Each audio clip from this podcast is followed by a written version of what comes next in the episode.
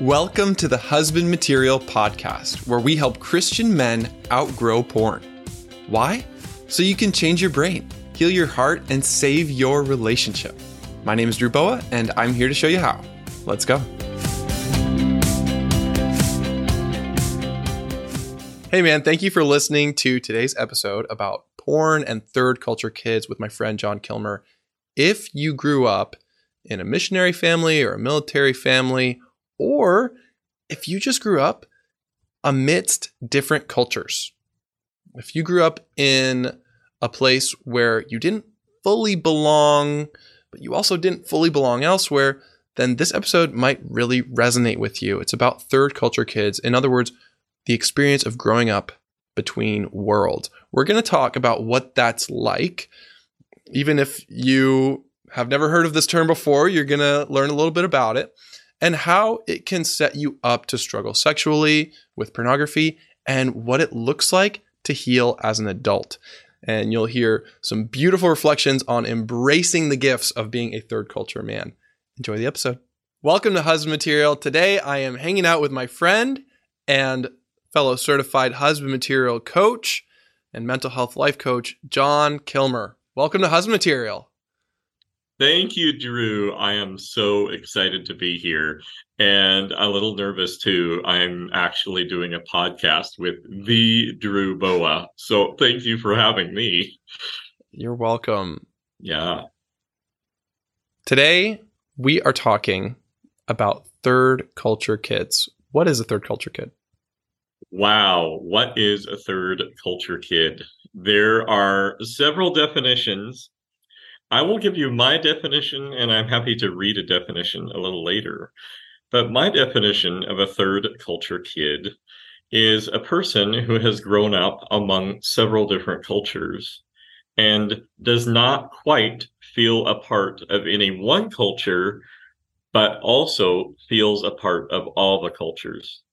And a lot of the commonalities that third culture kids experience is a feeling of affinity toward other people who have grown up that way. John, how did you grow up between worlds?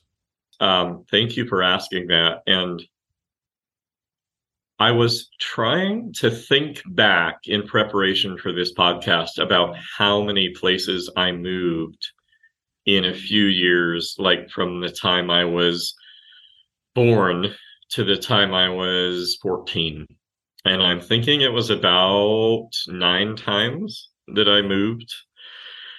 So that was a lot. So I was born in the state of Oregon. And when I was about uh, three, we moved to another town in Oregon. And then from there, we moved to the country of Lebanon. My parents were missionaries, and we lived near the city of Beirut, Lebanon and I have a lot of fond memories of living there.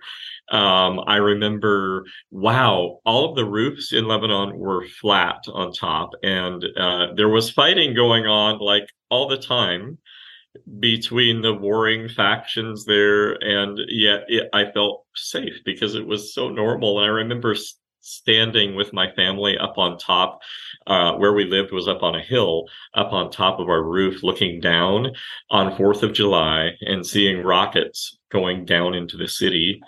And we were like fireworks! It's fourth of july! And here we're in this country another country you know?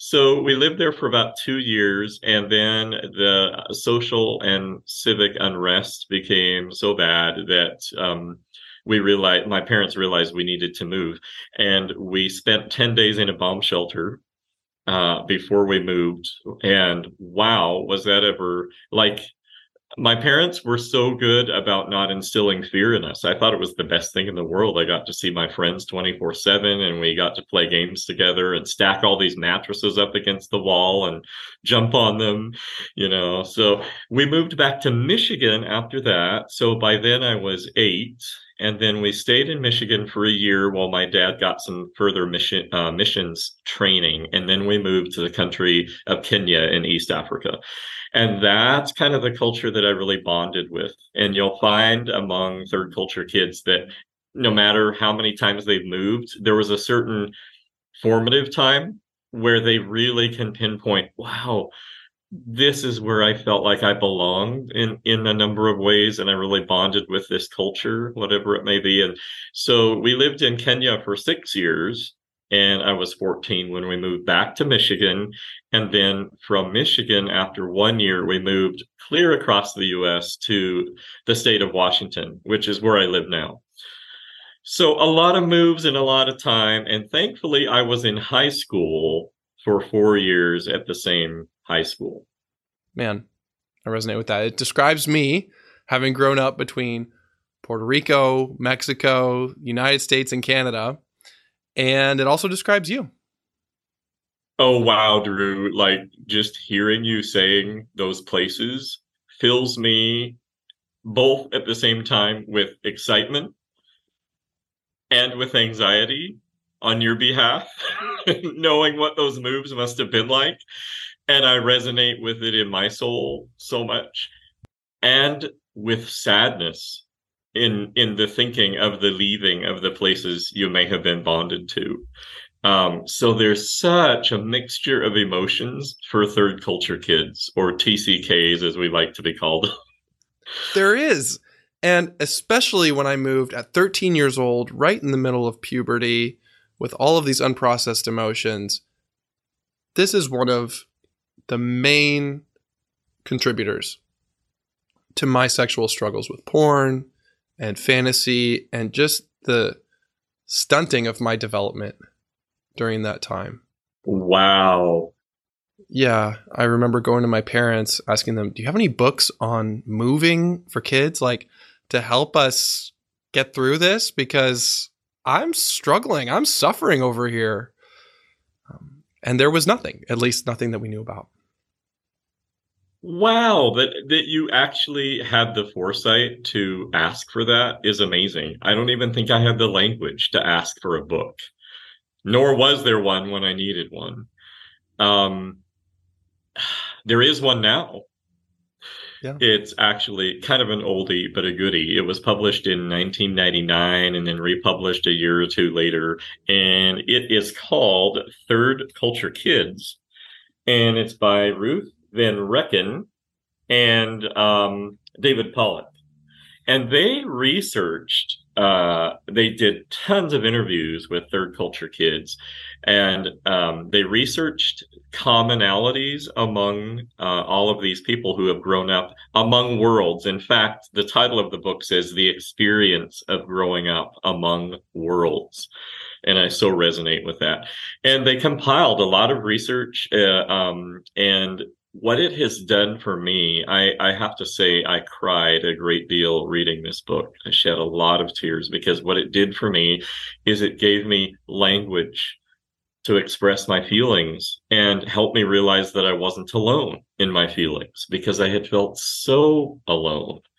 And what you say about moving during puberty, like puberty is super disorienting as it is, no matter how stable of a of a home life we have, no matter whether we've been like living on a farm forever and our ancestors lived there and we're going to live there till we die, it's really destabilizing.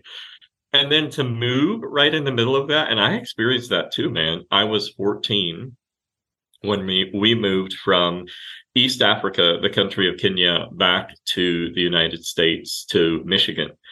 And it was really rough. John, what would you like to say to someone who's listening to this and wondering if maybe this idea of being a third culture kid might describe them? It probably does.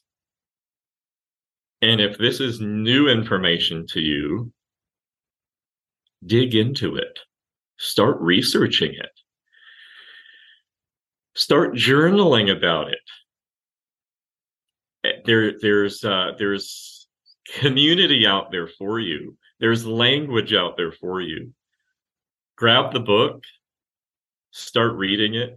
You know, third culture kids are often missionary kids, military brats, or um, you know, other government officials that have gone abroad for many years. But the term third culture kid, wow, that can that can be moving across the United States. Think about the cultural difference between Alabama and Oregon, for example, or you know, uh, Rhode Island and Texas. I mean, it's huge. It's absolutely huge. And so, even though I've talked a lot about my experience of growing up overseas and feeling like a full mixture of cultures within myself, there's also this aspect of just moving to another state can be a really, really traumatic thing. And moreover, multiple moves within short periods of time um, can be so difficult. John, as you were going through these moves as a teenager, how did they affect your sexuality? Yeah, that's something I've given a lot of thought to, Drew. And I was a late bloomer um, as far as hitting puberty. So when I was young, the moves didn't affect me as much. I think young children are still very insular in their family experience. They're still very focused inward and focused on siblings and parents. But as I got older and we moved and friends were uh, becoming uh, a big part of my life, the moves became more traumatic. And that move from East Africa, where I had other missionary friends, I had uh, African friends there, I um, I loved the country of Kenya. We lived in the highlands um, near the tea plantations and the coffee plantations, and it was very green there, equatorial. Um, and I bonded with that culture and the people and my friends and connections there so deeply that it was deeply painful to leave. And unfortunately, there was no language in our family to process that it was just like, oh, I mean, I kept a journal way back then, and I was looking in it the other day, and I just I just wrote one line about leaving, and I just said, I guess we are over and done with Kenya. Period. And just that one line said volumes. And there was no place to talk about it.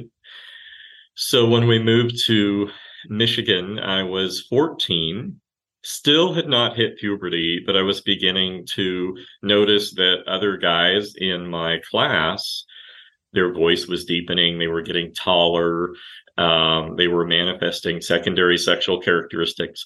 And I wanted that so bad because they looked so at home in their bodies. And I envied that. Um, part of my story also is that I was born with a cleft lip. And so I had felt um, different from and separate from uh, from the time of my birth, practically. And we could do a whole podcast on birth trauma. Sometime I'd love to do that with you. But there was a feeling of uh, separateness, both culturally and then with envying the way that other guys in my classroom looked and the piece with them being so at home in their body and me feeling so not at home in my own body i still felt like i was in a little boy body at the age of 14 uh, was is really really part of my story that is so poignant and i did not hit puberty truly i'm guessing until the beginning of 10th grade uh, I thought it would never happen. I was certain God had passed me by. I would, I was going to stay in this little boy body forever, and and that was traumatic and difficult for me. And what it set up within me is a sense of envy toward guys that I thought had it all together. You know, um, my peers who, uh, especially in high school, like the seniors in high school when I was in ninth grade um, or even my peers in my class. I remember one guy, he was like growing a full beard in like 10th grade, and my voice was barely changing. And I'm like, wow. And he had a lot of attention from the girls. I'm like, if I could just be like him, I would feel okay about myself. And so a sexualized envy began to develop and um, I began to develop same gender attractions. And I didn't have any language to understand what it was all about, but it was very, very much related to my sense of um, of trauma from moving And every time we would move, it's like I would kind of go inside myself a little bit more and become more protective and more um, guarded. And, you know, I remember just really basic things coming back to the United States because I grew up in a fairly conservative um, church tradition. And so even when I was young, very young, and we lived in uh, Oregon before we moved overseas, um, we didn't have a television. And my mom was careful about really exposing us to a lot of pop culture. And I appreciate that now. I'm not particularly into pop culture. But to this day, if I'm with a group of people and they're starting to talk about something in pop culture or something that was popular uh, when I was growing up, and uh, I most likely don't really know about it. And I've learned to cover pretty well for that. I just smile and nod. And I really hope they don't ask me any questions about it because if, if there's this fear of being um, discovered, you know. And so I came back. I, I, we came to the U.S. at, at, age 14. I didn't know who the Brady Bunch was. I didn't know who Mister Rogers was. I, you know, just some really big cultural icons. I did not know. And it talked about a fish out of water. Yeah, it was pretty traumatic. There's this ambiguity in being a third culture kid. I think Ruth Van Reken calls it being an invisible immigrant. Right. and therein lies such a challenge because I had an American accent. I looked like an American, but I didn't feel like it inside. And there were so many times that I almost wished I had a different color of skin or a different accent so that I had license to be who I felt myself to be inside. Um, there is a really poignant video out there about um, a, a, group or a family who worked in Papua New Guinea with um, a tribal uh, group of people. And when they moved back, it shows a picture of their son, who was like a teenager at the time, probably late teens. And it shows him standing in the middle of a school courtyard, high school courtyard, in full Papua New Guinea warrior outfit with the feathers and the clothes and everything. And all these kids walking around him with cameras, taking pictures, whispering, laughing. And then it shows him as he really was, dressed as a normal American kid. But it kept going back and forth between these two images as if it was showing who he felt himself to be inside versus what he looked like on the outside. And wow, that really describes the hidden immigrant aspect. Hmm. What's it like to be a third culture kid? Exciting, lonely, scary, delicious. there are so many ways to describe the experience. I mean, I love adventure and I love traveling. It, has been said that third culture kids feel the most at home on an airplane, traveling to some place or coming from someplace. So it only makes sense that I would have married somebody out of my own culture. And I did. I married a Norwegian. We are going to be traveling there in a month or two to visit her family. And I can't wait. I just love adventure. I love seeing new places. I get to go to Denmark. I've never been there. Uh, I get to go there this trip. So there's a sense of adventure and also a, a sense of lostness. And they're both poignantly intermixed. And so, you know, my parents, looking back, they see the difficulty. They really weren't aware of it at the time, but they see the difficulty it, that it, it caused in my life. And they have asked me several times, should we have not taken you? You know, basically, did we do right by you? And I always answer very affirmatively that I would never have chosen to grow up any other way. I mean, my worldview has been expanded exponentially. My sense of um, uh, cultures and how they work and my sense of self i i mean it's a treasure i value that and with it comes a profound sense of disrelatedness because i can't quite feel at home anywhere and even saying that i feel the emotions come up so I can feel at home both everywhere and nowhere all at the same time.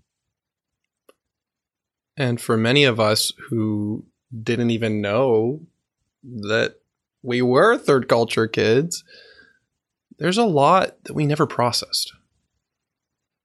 There's grief, there's unacknowledged loss. And grief and loss can so easily become sexualized. No kidding. Yeah. So I was reading in the book Third Culture Kids the experience of growing up among worlds and, and also listening to a interview with Ruth Van Reken.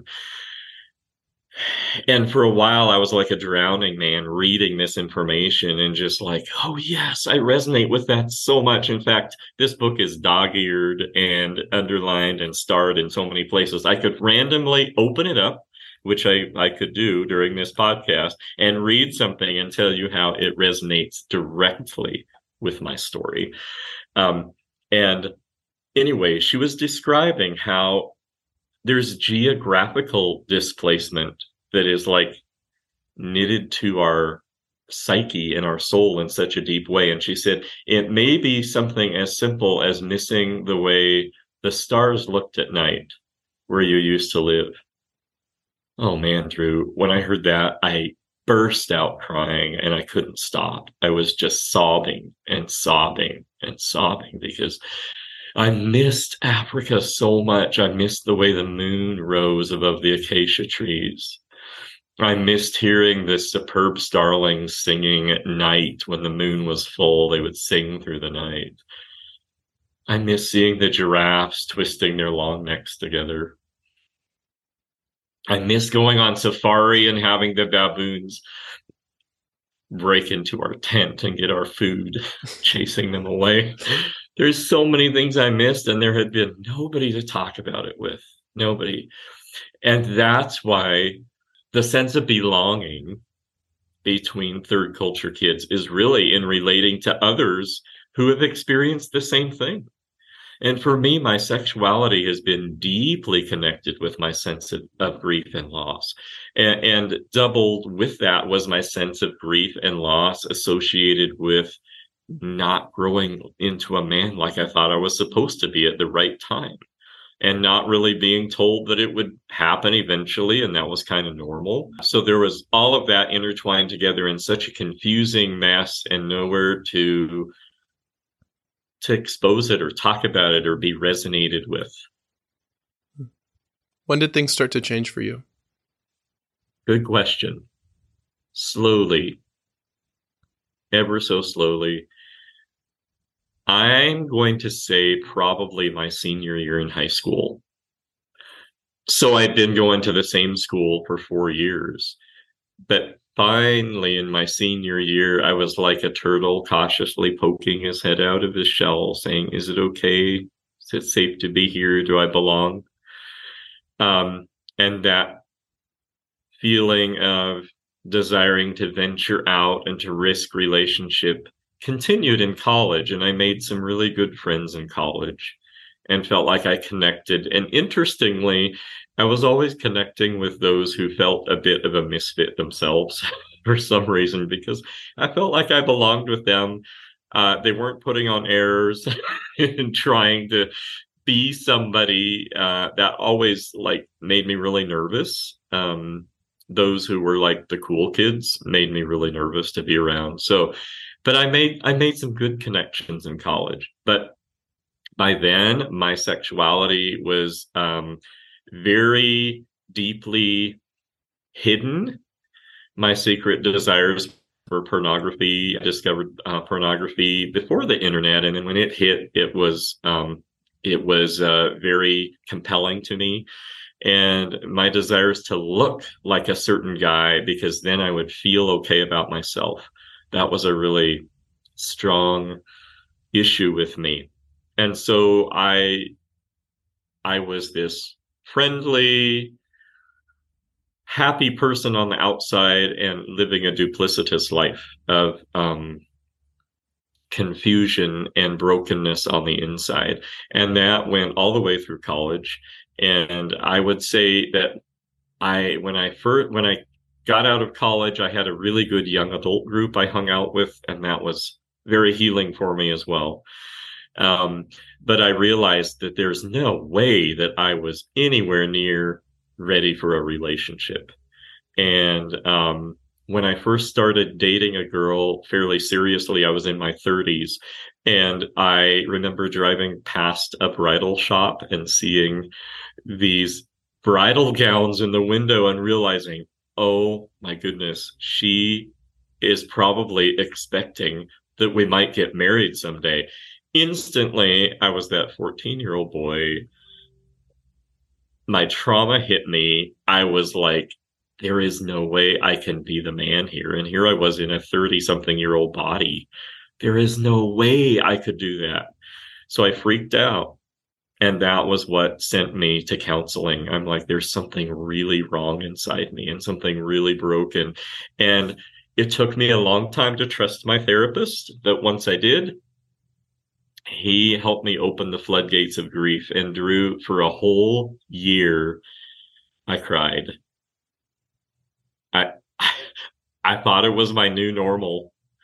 There was so much pent up sadness in me from those years of loss with nobody to talk about it with. And I'm very grateful I had a job where I actually went to see clients in their home for uh, therapy occupational therapy. And I worked in a very rural area. So sometimes it would be 50 miles between uh, my clients. So what would I do? I'd get in the car and I would cry all the way to their house. I would dry my tears. I would go in, do my occupational therapy treatment.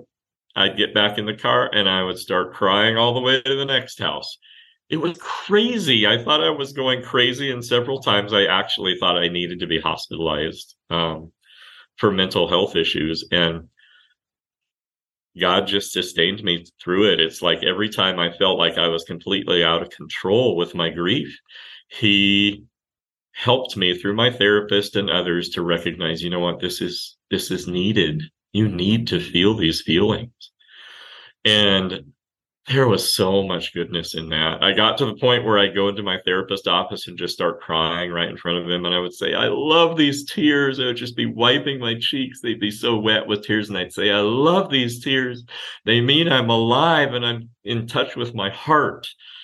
And so the value of feeling my feelings and putting a name to my feelings and experiencing my losses yet again this time in the context of community, right? Because I was alone before. But now I was experiencing my losses and the grief and being resonated with in the context of community. And that made all the difference. Hmm. Feel it to heal it. Oh, man. You got it. So true. So true. I hear you saying that we need to find a place where we can talk about it. We need to feel these things. We need to learn so that we can put words to our experience and release some of what we've carried. Yes, so vital. And I think the hook of porn for those of us who are third culture kids is one of control. Think about it. I mean, there was so many things I had no control over. I didn't have control over my parents deciding to move us. I didn't have control over uh, where we would move or who we would be neighbors with um, or the timing of any of that. And so pornography gave me a false sense of control. I can fantasize about this image. I can be in control. I can um, find something that really does it for me because I'm the one do I'm the one in control of this situation. And so it's like a sense of trying to get that control back where I felt out of control. Um, and and completely out of it in a cultural context. So it's very connected. The two are very connected. Yeah.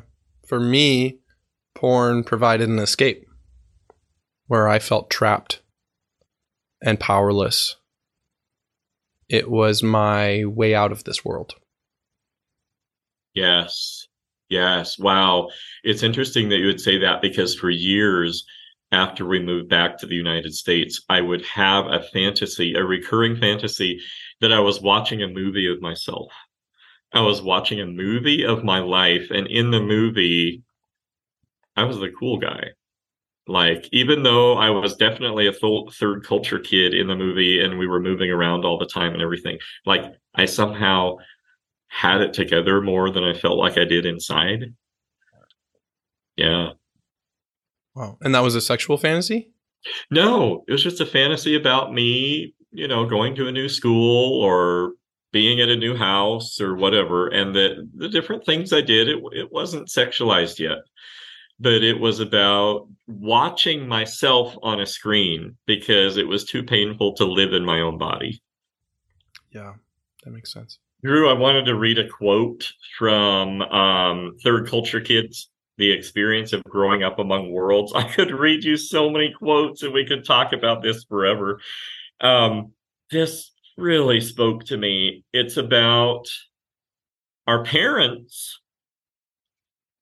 And, you know, while we were struggling to survive, they were too.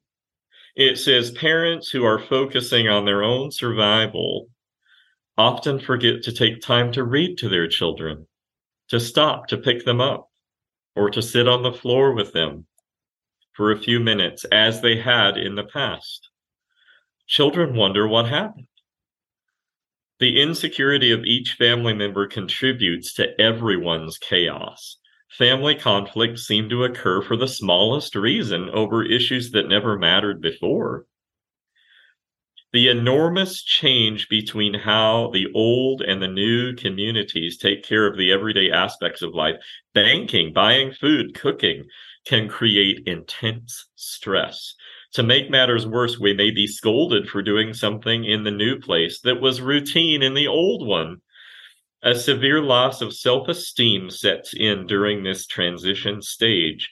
Even if we physically look like adults, emotionally, we feel like children. Wow. That's my story.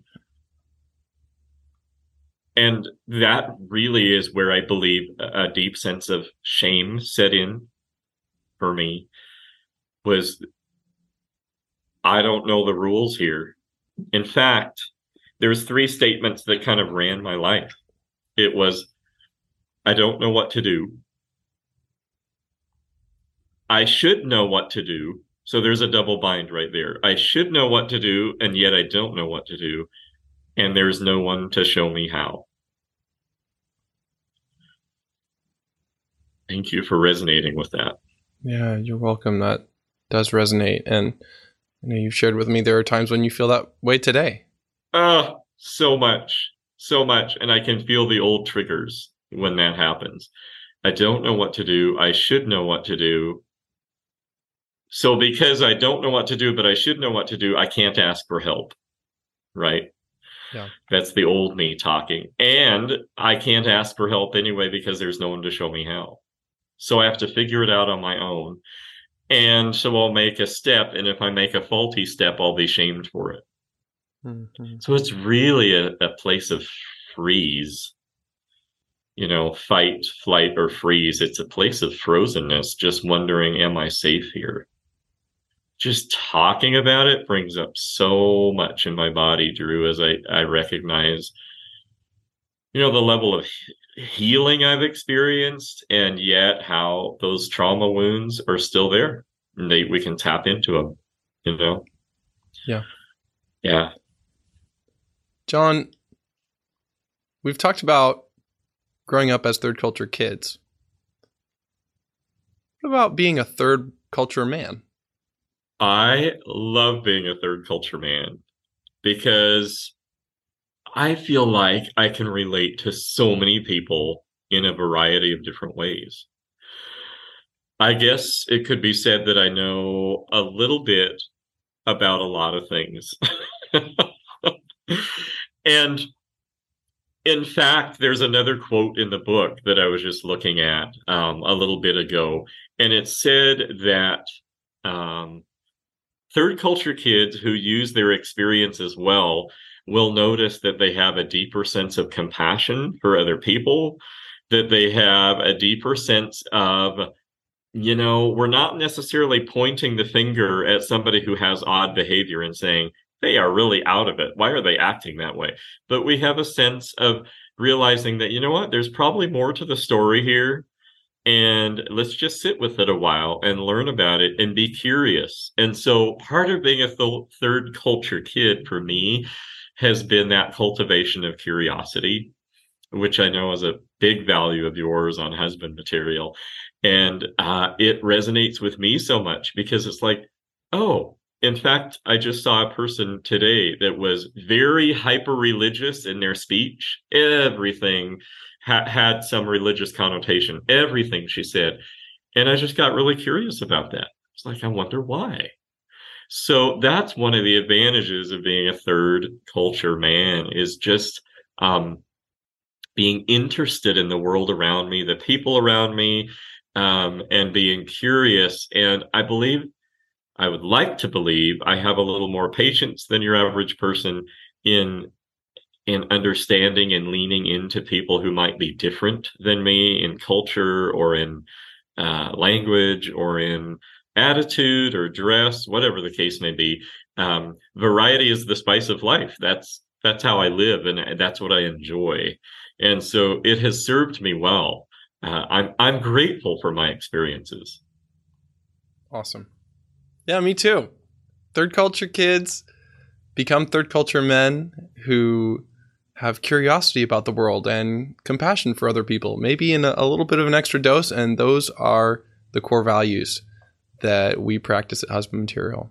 We're trying to create a world in the husband material community where men from various backgrounds can feel welcome, can belong, can tell our stories, and can join each other in grieving and also in getting to know the unique beauty and goodness in each one of us. It is so cool. I love the community, Drew. In fact, the other day, a guy sent me a message in Swahili. Yes. I love that. It was so cool. I'm like, oh man, only in husband material. Like we are very multicultural and becoming more and more so all the time. It's great. It's great. That makes me happy. If this episode is really resonating with you guys, please come in the husband material community and tell your story. I think I will because that's one of the the things about being a third culture kid is I've always had to decide how much of myself I'm going to reveal to someone in some of these everyday interactions, like when they say, Where are you from or where'd you grow up? It's like I have to decide if I'm going to give them the 10 second version or if I'm really going to do it a little bit more justice and do the one minute version. You know, oh, but it could be a 10 minute version easily. So true. Or a 30 minute version. Yeah. and I, I, it's very so I so relate to that because I tend to be watching for the glaze, the eye glaze, uh-huh. and see okay how what how short or how long of a version can this person handle, right? Yeah. So I'll do the short version first, and if they say oh, and then ask me a question about it, I'll oh maybe I can tell them a little bit more. Mm-hmm. so true, man. I have really bonded with you um, in learning your third culture experience. I'm like, oh, this is somebody I can relate to. Hmm. Thank you, John. I feel the same way. You've unlocked some more curiosity and compassion within me uh, to learn more about how this has affected me. And I hope it does the same for everyone listening as we maybe tell a little bit more of our stories than we've told before. Mm, so good. So yeah. good. There's so much healing in that you've given some great advice about allowing ourselves to feel our feelings, finding safe places to talk about this stuff, and also to embrace the gifts that our experiences have given us too. We've also talked about how some of our disrelatedness can easily prime us for porn, which provides a sense of control and escape. John, what is your favorite thing about freedom from porn?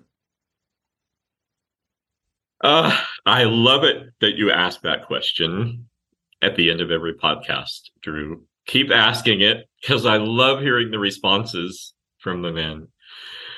I love being free from porn because there's this sense of wholeness and solidness I feel inside myself. I love looking into the eyes of another person with honesty and truth and clarity and friendliness, not having that thing that I feel I need to hide. It is wonderful to feel that freedom.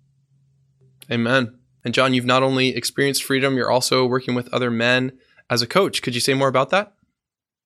I am. I love life coaching and I love walking alongside other men uh, in their journeys just because I've experienced so much healing by other men walking alongside me.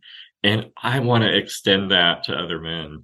So, yes, I'm leading some uh, individual one on one coaching and as well as group coaching uh, through husband material. And the, the, the power of group coaching is amazing because men come together and start to witness each other in our pain. Um, we begin to heal because we see that resonance in the eyes of the other men.